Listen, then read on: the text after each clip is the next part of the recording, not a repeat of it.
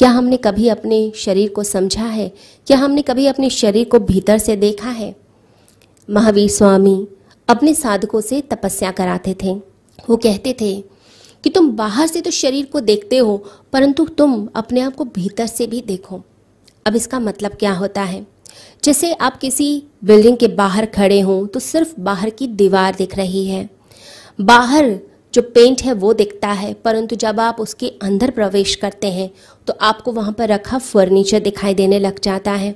आपको दिखाई देने लगता है कौन कौन सी चीज़ें वहाँ पर सजा कर रखी हैं, कौन लोग वहाँ पर बैठे हैं, किस तरह का रहना सहना है, सब आपको समझ आने लगता है। फिर बाहर का दिखना बंद हो जाता है। बिल्कुल ऐसे ही जब कोई साधक अपने भीतर उतरने लगता है, यानी कि अपने आप को भीतर से देखता है तो वो बाहर से जो शरीर है, जो चमड़ी है, जो स्किन है, उसकी तरफ़ ध्यान नहीं देता कि मैं कैसा दिखाई दे रहा हूँ, मेरा रूप कैसा दिखाई दे रहा है। वो अंदर से देखता है, जैसे कोई व्यक्ति अंदर खड़ा है शरीर के और अपने आसपास देख रहा है, अपनी हड्डियों को देख रहा है मांस मज्जा को देख रहा है, जो ब्लड सर्कुलेट कर रहा है, उसको देख रहा है। तो उसे फिर शरीर अंदर से दिखाई देने लगता है। तो ऐसी साधना जो व्यक्ति करने लगता है, उसके अंदर वैराग्य उत्पन्न होता है।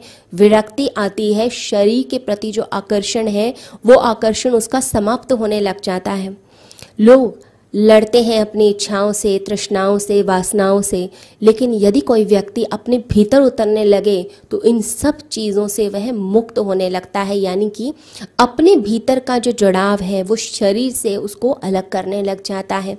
तो अपने भीतर वह जुड़ता है और जो व्यक्ति अपने आप को भीतर से जानना शुरू करता है, यानी कि अपने शरीर को भीतर से देखना शुरू करता है, वो अपने केंद्र को भी पहचान जाता है। क्योंकि केंद्र की तरफ़ मुड़ने का मतलब क्या है कि शरीर से हम डिस्कनेक्ट हो गए, वहाँ से हमारी डिटैचमेंट हो गई और हम अपने केंद्र से जुड़ गए। तो जो सबको देख रहा है, जो साक्षी है, जो सबको समझ रहा है, बस वहाँ तक हमें पहुँचना है। तो कृष्ण कहते हैं, सबकी हृदय में स्थित तो हृदय का मतलब यह नहीं कि वो पंपिंग स्टेशन वो पंप जो ब्लड को सारे शरीर में फेंक रहा है, उसका मतलब नहीं है।